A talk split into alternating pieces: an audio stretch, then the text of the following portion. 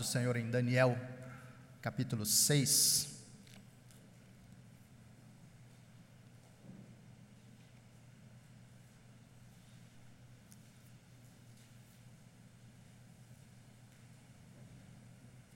Daniel, capítulo 6.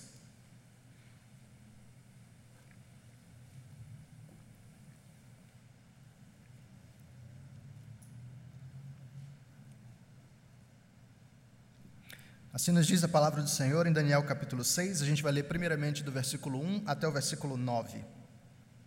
E assim diz o texto: Pareceu bem a Dario constituir sobre o reino a 120 sátrapas, que estivessem por todo o reino, e sobre eles três presidentes, dos quais Daniel era um, aos quais estes sátrapas dessem conta para que o rei não sofresse dano. Então, o mesmo Daniel se distinguiu desses presidentes e sátrapas, porque nele havia um espírito excelente, e o rei pensava em estabelecê-lo sobre todo o reino. Então os presidentes e os sátrapas procuravam ocasião para acusar a Daniel a respeito do reino, mas não puderam achá-la, nem culpa alguma, porque ele era fiel e não se achava nele nenhum, nenhum erro nem culpa. Disseram, pois, esses homens: Nunca acharemos ocasião alguma para acusar a esse Daniel, se não a procurarmos contra ele na lei do seu Deus. Então esses presidentes e sátrapas foram juntos ao rei e lhe disseram: Ó rei Dario, vive eternamente. Todos os presidentes do reino, os prefeitos e sátrapas, conselheiros e governadores concordaram em que o rei estabeleça um decreto e faça firme o interdito que todo homem que por espaço de 30 dias fizer petição a qualquer Deus ou a qualquer homem e não a ti, ó rei, seja lançado na cova dos leões. Agora, pois, ó rei, sanciona o interdito e assina a escritura para que não seja mudada segundo a lei dos medos e dos persas, que não se pode revogar. Por essa causa, o rei Dario assinou a escritura e o interdito. Essa é a palavra de Deus.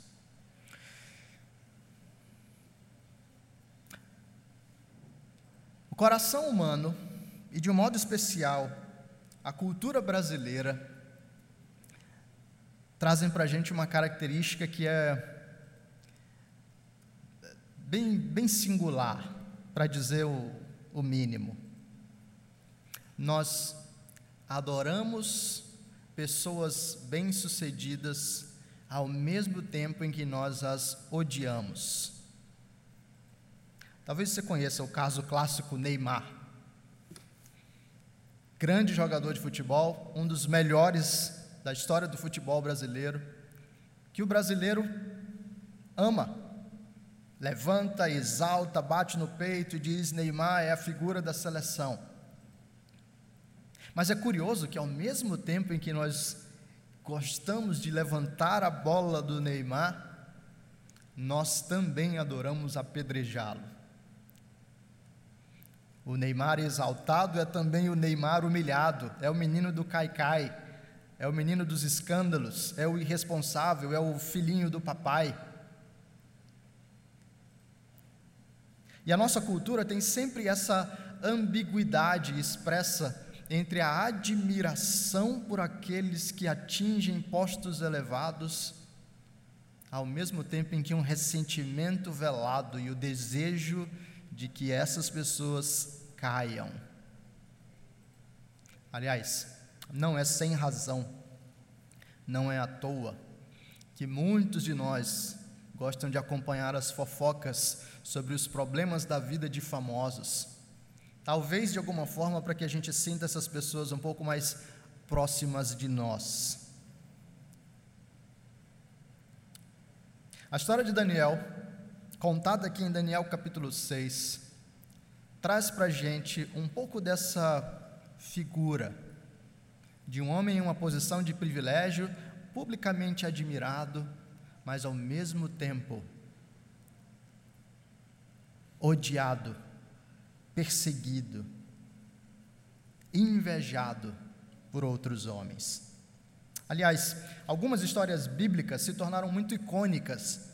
A gente sabe de histórias como Moisés e o Mar Vermelho, Davi e Golias, Jonas e o grande peixe, e essas estão entre as histórias mais contadas de todos os tempos. E a história de Daniel, capítulo 6, entra nessa lista, uma das grandes, das mais contadas e mais lembradas histórias da Escritura, a história de Daniel na cova dos leões. Essa é uma daquelas histórias cuja trama nos prende. Tem de tudo aqui. Tem inveja, espiões ou bisbilhoteiros, manipulação, reviravoltas políticas, arrependimento, condenação, suspense. Tem de tudo aqui para chamar a nossa atenção, para se conectar com essa dimensão da nossa própria cultura e para nos apontar para algo ainda mais profundo e verdadeiro. Porque Daniel 6 nos conta a história da verdadeira fidelidade. Lembra do que está acontecendo aqui? Capítulo 6 de Daniel é o último dos capítulos históricos do livro. A partir de Daniel 7, a gente entra na parte profética. E por isso nós estamos é, encerrando essa nossa caminhada por Daniel aqui no capítulo 6, vendo apenas essa parte histórica. Em Daniel 6, já passou o tempo de Nabucodonosor, já passou o tempo de Belsazar, a Babilônia, que havia levado o povo de Deus cativo, já caiu. E agora é o tempo do Império Medo-Persa. Se você lembra do que aconteceu anteriormente, Daniel e seus amigos foram levados em 604 a.C. para a Babilônia. E lá eles foram testados na fornalha, no cenário é, é, mais hostil possível para alguém se manter fiel ao Deus verdadeiro. Eles foram levados com uma idade é, em torno de 14 anos, mas agora o tempo já passou e nós estamos depois do ano 539.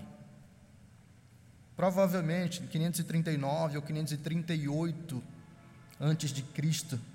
E agora Daniel já tem algo em torno de 80 anos. Mas tantos anos depois, os filhos de Deus continuam em uma cultura hostil, continuam experimentando desafios, continuam tendo de lidar com a perseguição. E é exatamente nesse cenário de ressentimento, perseguição e ódio que a história se desenvolve. A história apresenta para a gente a verdadeira fidelidade, e você tem pelo menos três atos contados aqui na história que lemos. Um primeiro ato de inveja e astúcia, um segundo ato de fidelidade e punição, e um terceiro ato do decreto final. Nós lemos o versículo 1 até o versículo 9, e esse é o primeiro ato, inveja e astúcia. O que, que nos conta esse trecho? Belsazar havia sido deposto, foi morto, e agora no lugar dele, Dario assume.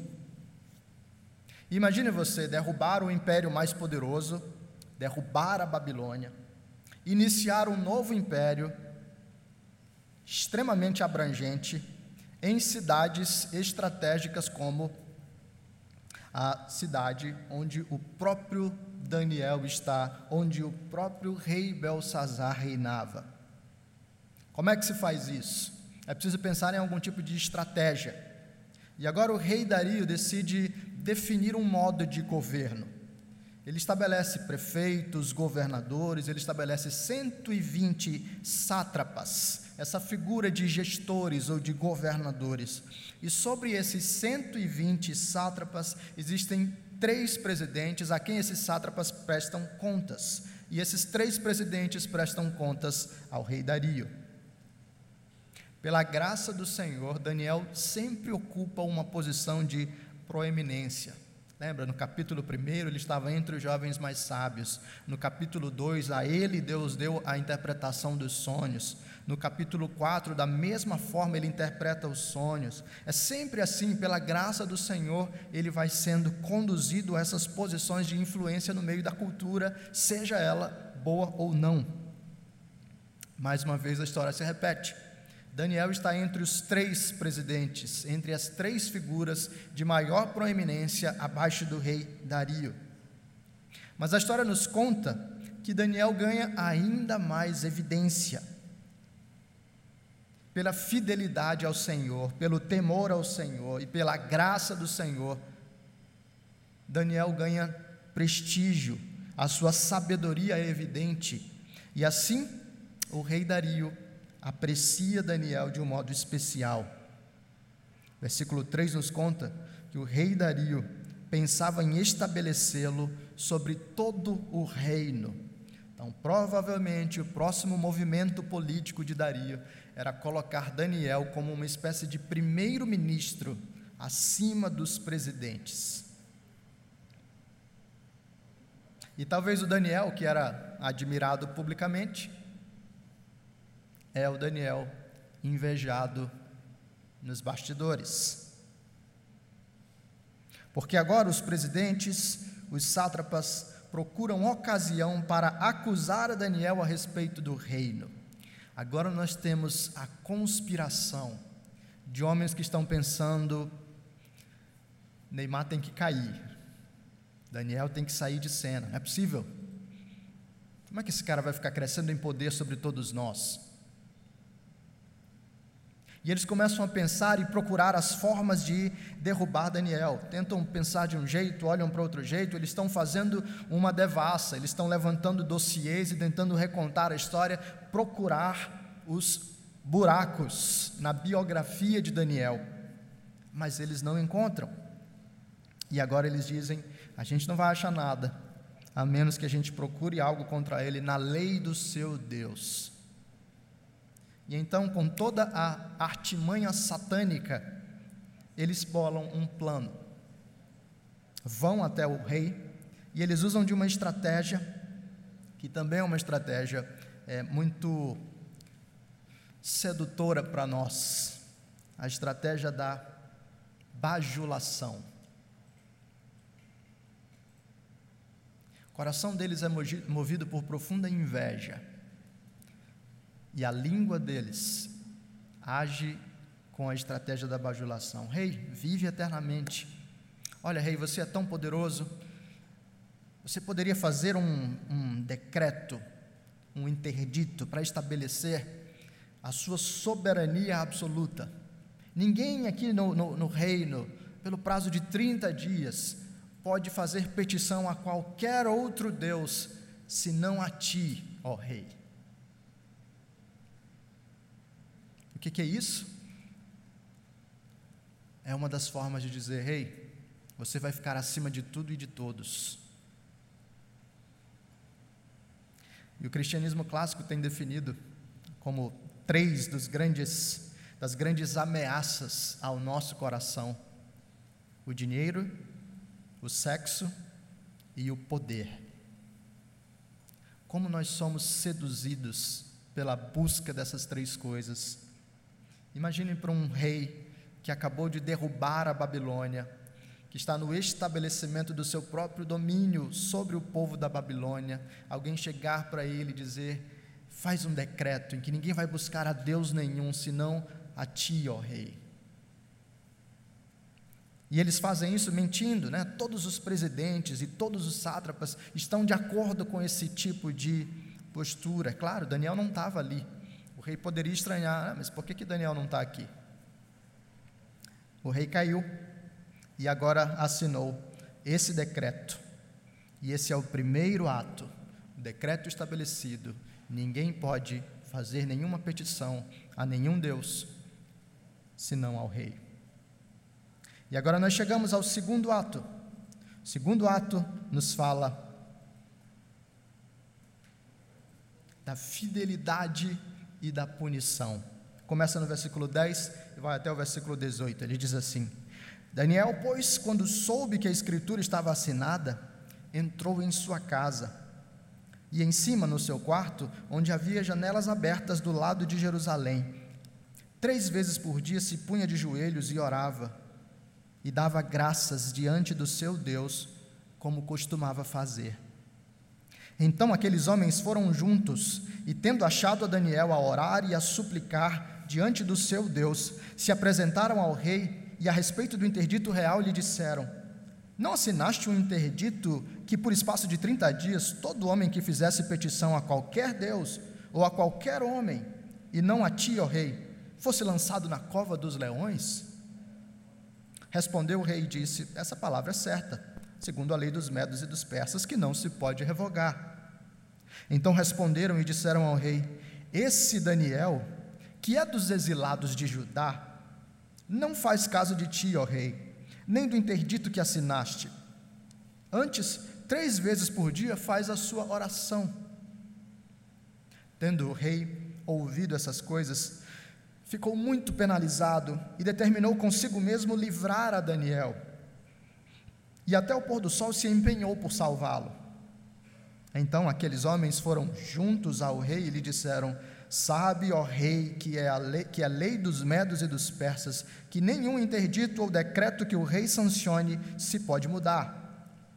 Então o rei ordenou que trouxessem a Daniel e o lançassem na cova dos leões.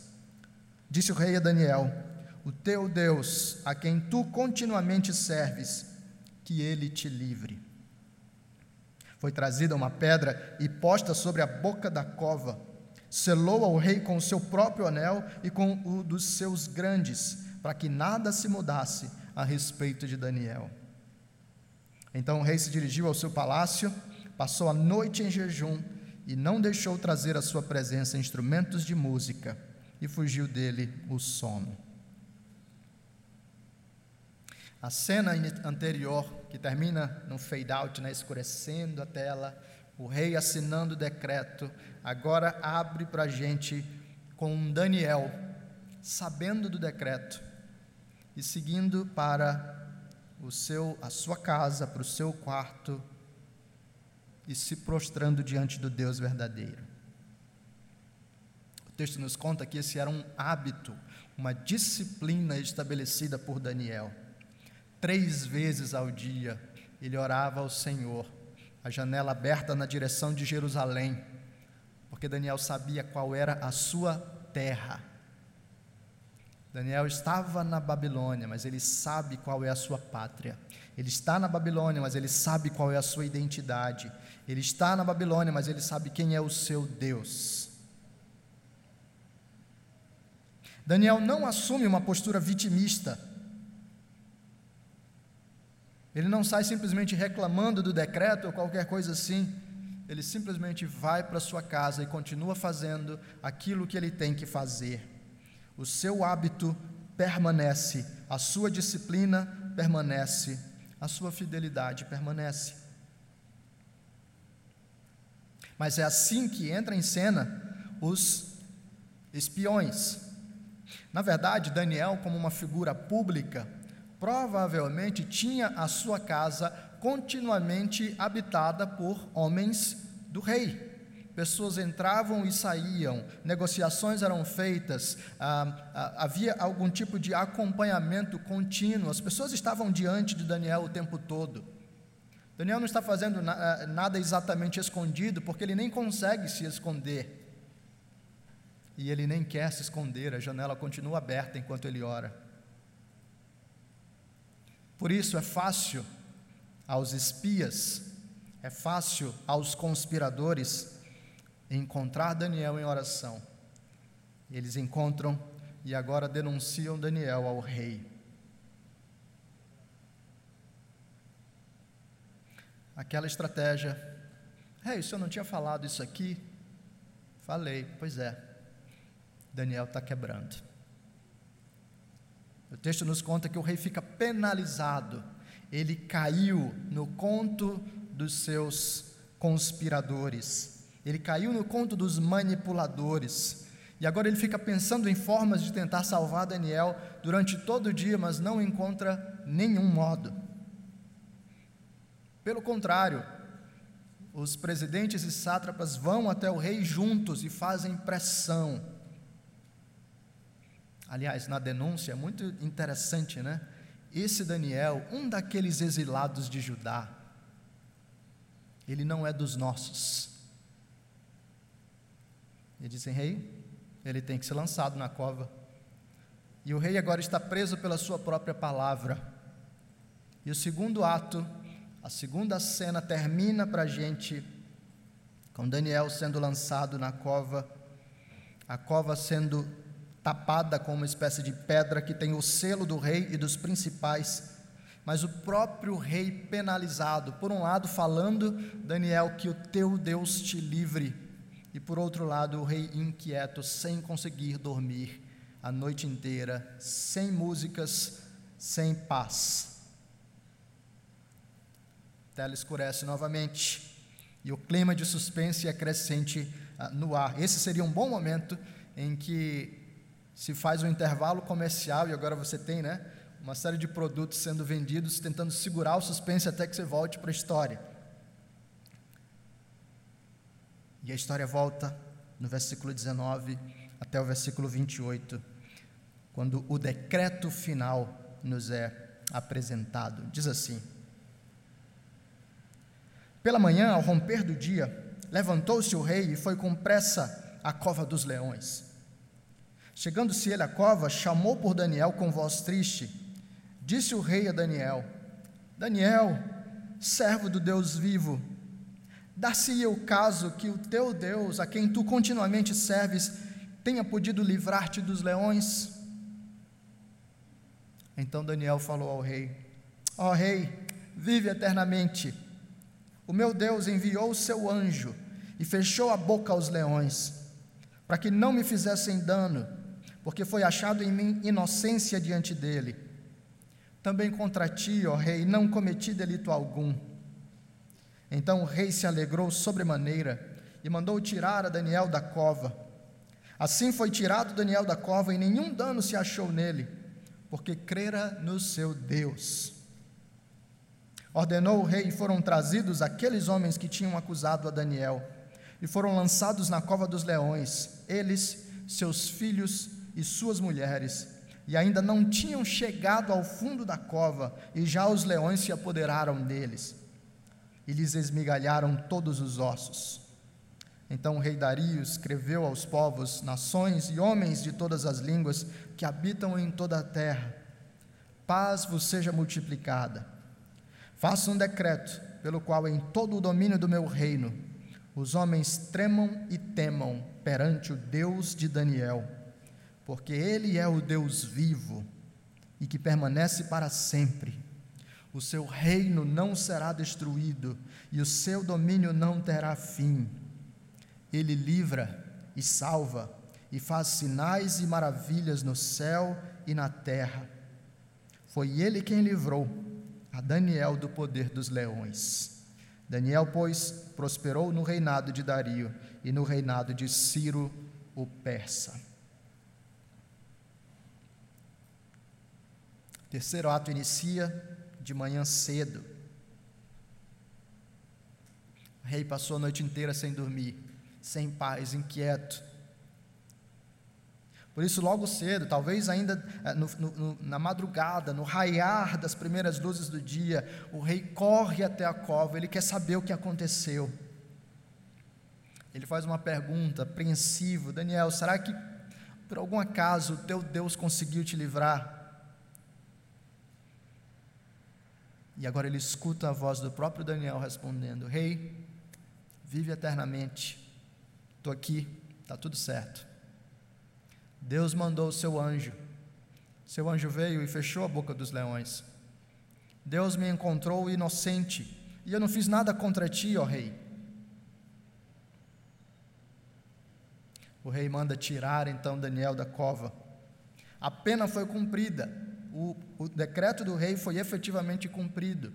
Foi lançado à cova aquele que fez uma petição a um Deus que não ao próprio rei. Mas tendo sido cumprida a pena, os leões não fizeram nada, Daniel pode ser retirado de lá. E agora o rei volta-se para os seus conspiradores. E agora manda que todos eles sejam lançados na cova. Presidentes, sátrapas e suas famílias também. E o texto nos conta que aqueles leões que ficaram com a boca fechada diante de Daniel, mal esperam esses homens serem lançados à cova e já os devoram, esmagando até os seus ossos.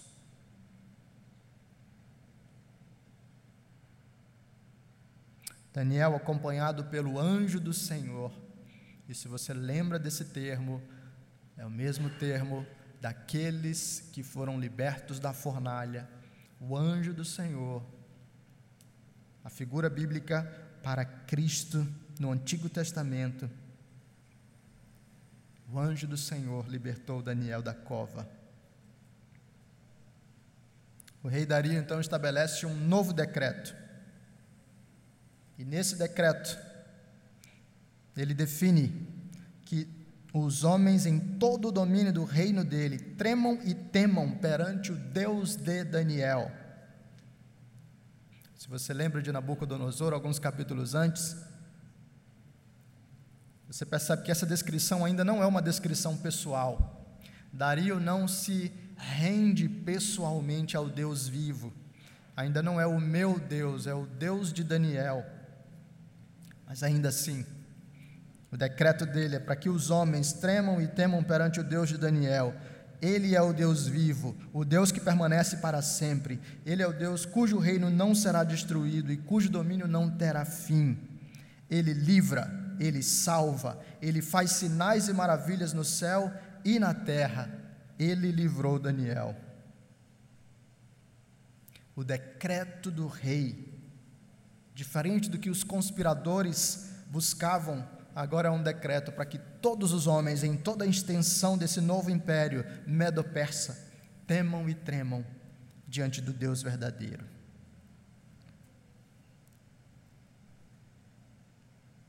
A história termina.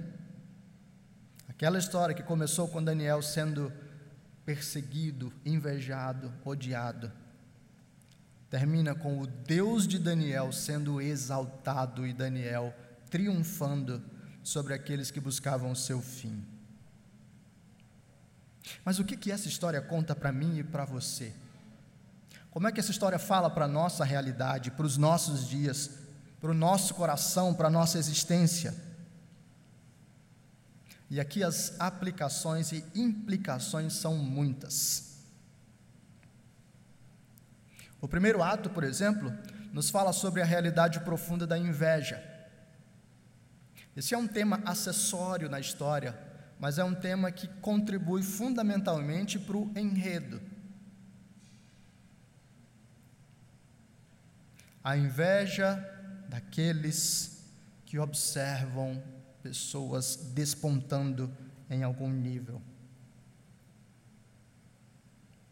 Esses são homens ímpios que invejam os filhos de Deus. Mas também é interessante nós percebermos como o nosso coração, por vezes, é preenchido de inveja. A inveja é, uma, é um desses movimentos do nosso coração, uma das emoções, dos movimentos da nossa alma, que nos fazem olhar para aquilo que os outros possuem e não nós, e nos fazem carregar o ressentimento, porque outros possuem coisas que nós desejamos. A inveja rouba a nossa alegria de ver pessoas prosperando e crescendo.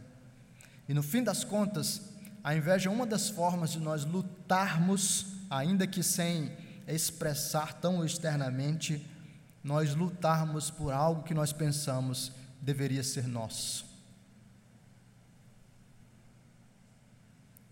No sentimento de inveja, nós dizemos: Deus não me deu aquilo que eu mereço, Deus não me deu aquilo que eu deveria ter. E por causa disso nós carregamos ressentimento profundo. Curioso é que a inveja corrói o nosso coração. E em vez de voltar os nossos olhos para ações concretas que nos façam crescer, a inveja só nos faz cada vez mais ficar em uma posição de ah, sugar, absorver ou tentar promover ou desejar o mal da outra pessoa. A inveja é uma força poderosa que corrói a nossa própria alma. E nunca salvou e nunca vai salvar aquele que vive cultivando-a. O texto nos fala sobre a estratégia da bajulação. Provérbios, aliás, é rico em nos comentar a respeito disso. Como a bajulação pode ser sedutora, mas também destrutiva.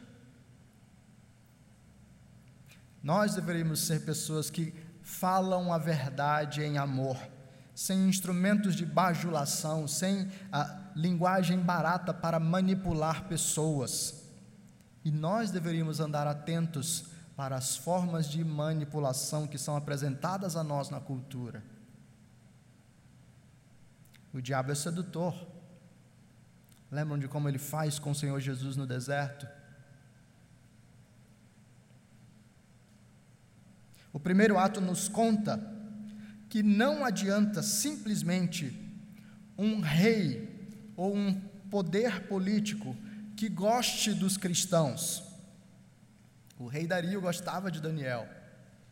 O plano do rei Dario era colocar Daniel como um primeiro-ministro. Mas não adianta simplesmente alguém em uma posição de autoridade que goste dos cristãos, se o sistema mais amplo for ocupado por pessoas que os odeiam. E eu quero que você entenda a implicação imediata disso. Não coloque a sua esperança na figura de um presidente da república, ou na figura de um prefeito, ou na figura de um político especificamente. Porque, ainda que um político especificamente abrace uma bandeira mais próxima dos cristãos, ainda existe um sistema muito mais amplo que segue a cosmovisão, que segue o espírito da época de pessoas em rebelião contra Deus e contra o povo de Deus. Não adiantou Dario ser o homem mais poderoso da terra, ele foi manipulado pelos seus assessores. Se a nossa esperança estiver em príncipes, reis, presidentes e prefeitos, a cova ainda será o nosso fim. A nossa esperança precisa estar no Senhor e somente no Senhor. O primeiro ato nos conta que Daniel possui o firme hábito de buscar a Deus, e esse é o cultivo da verdadeira espiritualidade. Três vezes por dia, meditando, buscando, orando ao Senhor. E é curioso, interessante, instigante observar isso, porque hoje em dia nós tendemos a olhar para os hábitos ou para as disciplinas como expressões de corações ah, mecânicos. Nós nos tornamos escravos da espontaneidade e acreditamos que uma vida cristã deveria ser algo que brota naturalmente do nosso desejo de orar e de buscar ao Senhor e de ler a palavra. Mas enquanto nós nos tornamos escravos da espontaneidade, nós temos uma flutuação absurda na caminhada com Deus. Se nós dependemos do nosso humor para ler a Bíblia, para orar ou para meditar na palavra do Senhor, acontece o que tem acontecido. Por vezes a gente lê a Bíblia uma vez na semana, duas vezes na semana. Por vezes a gente ora uma vez no dia, quando dá. E as nossas orações espontâneas são orações superficiais, aquela coisa que a gente faz antes de almoçar ou antes de dormir.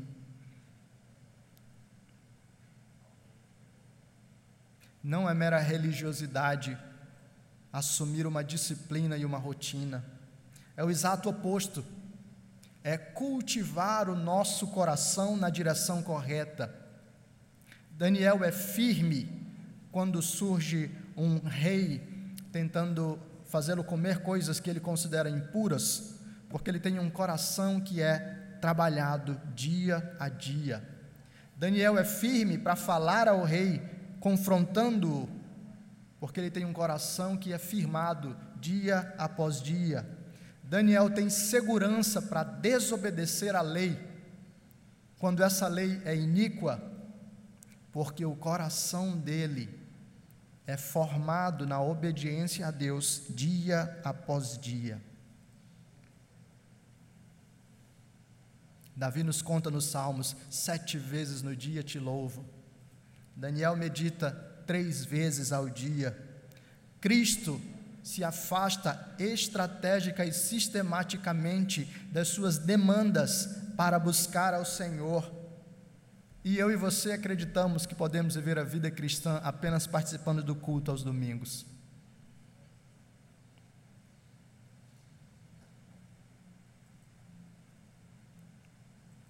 Nós precisamos dos meios de graça, palavra e sacramentos que nos são dados no culto. E nós precisamos das disciplinas espirituais, um cultivo diário do nosso coração na presença de Deus. É assim que nós somos fortalecidos para viver no meio de culturas hostis ao Evangelho.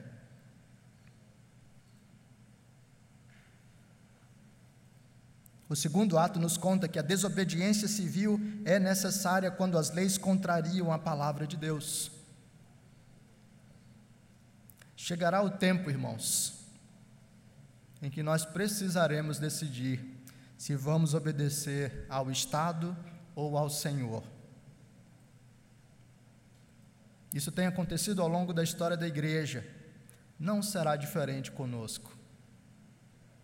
Seja pela lei da homofobia, seja por alguma outra estratégia, Inimigos do Senhor e do povo do Senhor continuarão conspirando politicamente para criar, criar uma pressão sobre a igreja, fazendo com que os poderes estabeleçam leis a fim de constranger os filhos de Deus a desobedecer a Deus. Nós precisaremos estar prontos para dizer: Eu honro ao Senhor, sem vitimização, sem mimimi, apenas janelas abertas na direção da eternidade, joelhos dobrados e dizendo: Eu vou fazer aquilo que Deus pede de mim. O segundo ato nos conta que o mundo não hesitará em lançar os fiéis na cova. O mundo não hesitará em pegar famílias tradicionais, julgá-las como opressoras e dizer elas precisam acabar. O mundo não hesitará em pegar pais que criam seus filhos no temor do Senhor e dizer os filhos não são propriedade dos pais, precisamos libertá-los. O mundo não hesitará em pegar homens e mulheres que simplesmente dizem a homossexualidade é pecado e lançar essas pessoas no cancelamento, boicotando os seus meios de subsistência, providenciando rejeição social ou até mesmo prisão.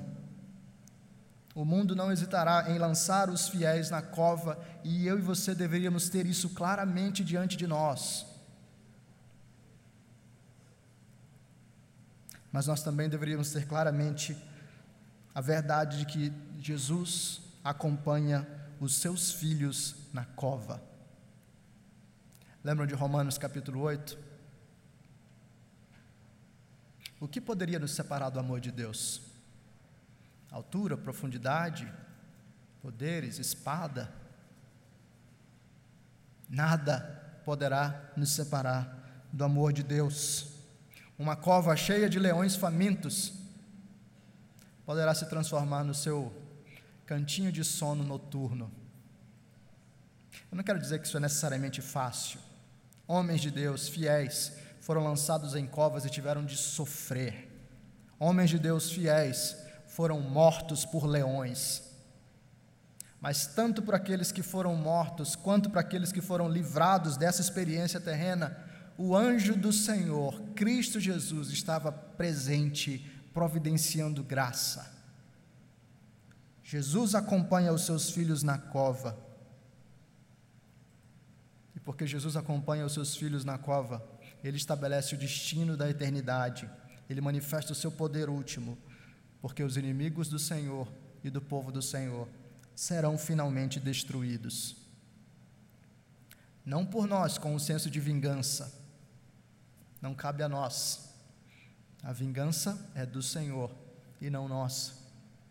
Aqueles que se levantam contra Deus, contra o seu ungido e contra o seu povo, experimentarão a destruição última, assim como esses conspiradores foram destruídos. Tudo isso para que nos seja revelado o que esteve no último ponto, no último ato. A glória final é sempre do Senhor. A glória final é sempre do Senhor. Essa é uma história sobre a verdadeira fidelidade. E talvez até aqui você esteja pensando que essa fidelidade contada é a fidelidade de Daniel. Olha como Daniel foi fiel, mesmo diante das piores ameaças. Mas não é isso. A verdadeira fidelidade contada nessa história é a fidelidade do Senhor, que providencia graça para os seus filhos, mesmo no meio das mais terríveis tribulações. Isso se torna ainda mais evidente no fato de que o anjo do Senhor que acompanhou Daniel livrou Daniel da cova dos leões, mas o anjo do Senhor, 500 anos depois, enfrentaria a cruz, onde seria moído, massacrado, para que eu e você fôssemos libertos, não apenas da cova dos leões, fôssemos libertos da condenação eterna. Por isso, se você crê em Cristo Jesus, convite do Evangelho é para que você prepare o seu coração, olhe para Cristo, adore ao único e verdadeiro poder e nessa base esteja firme para caminhar com o Senhor nas situações fáceis e difíceis. Se você crê em Jesus, o convite do Evangelho é para que você descanse em Deus, caso você já esteja sofrendo o cancelamento na cultura.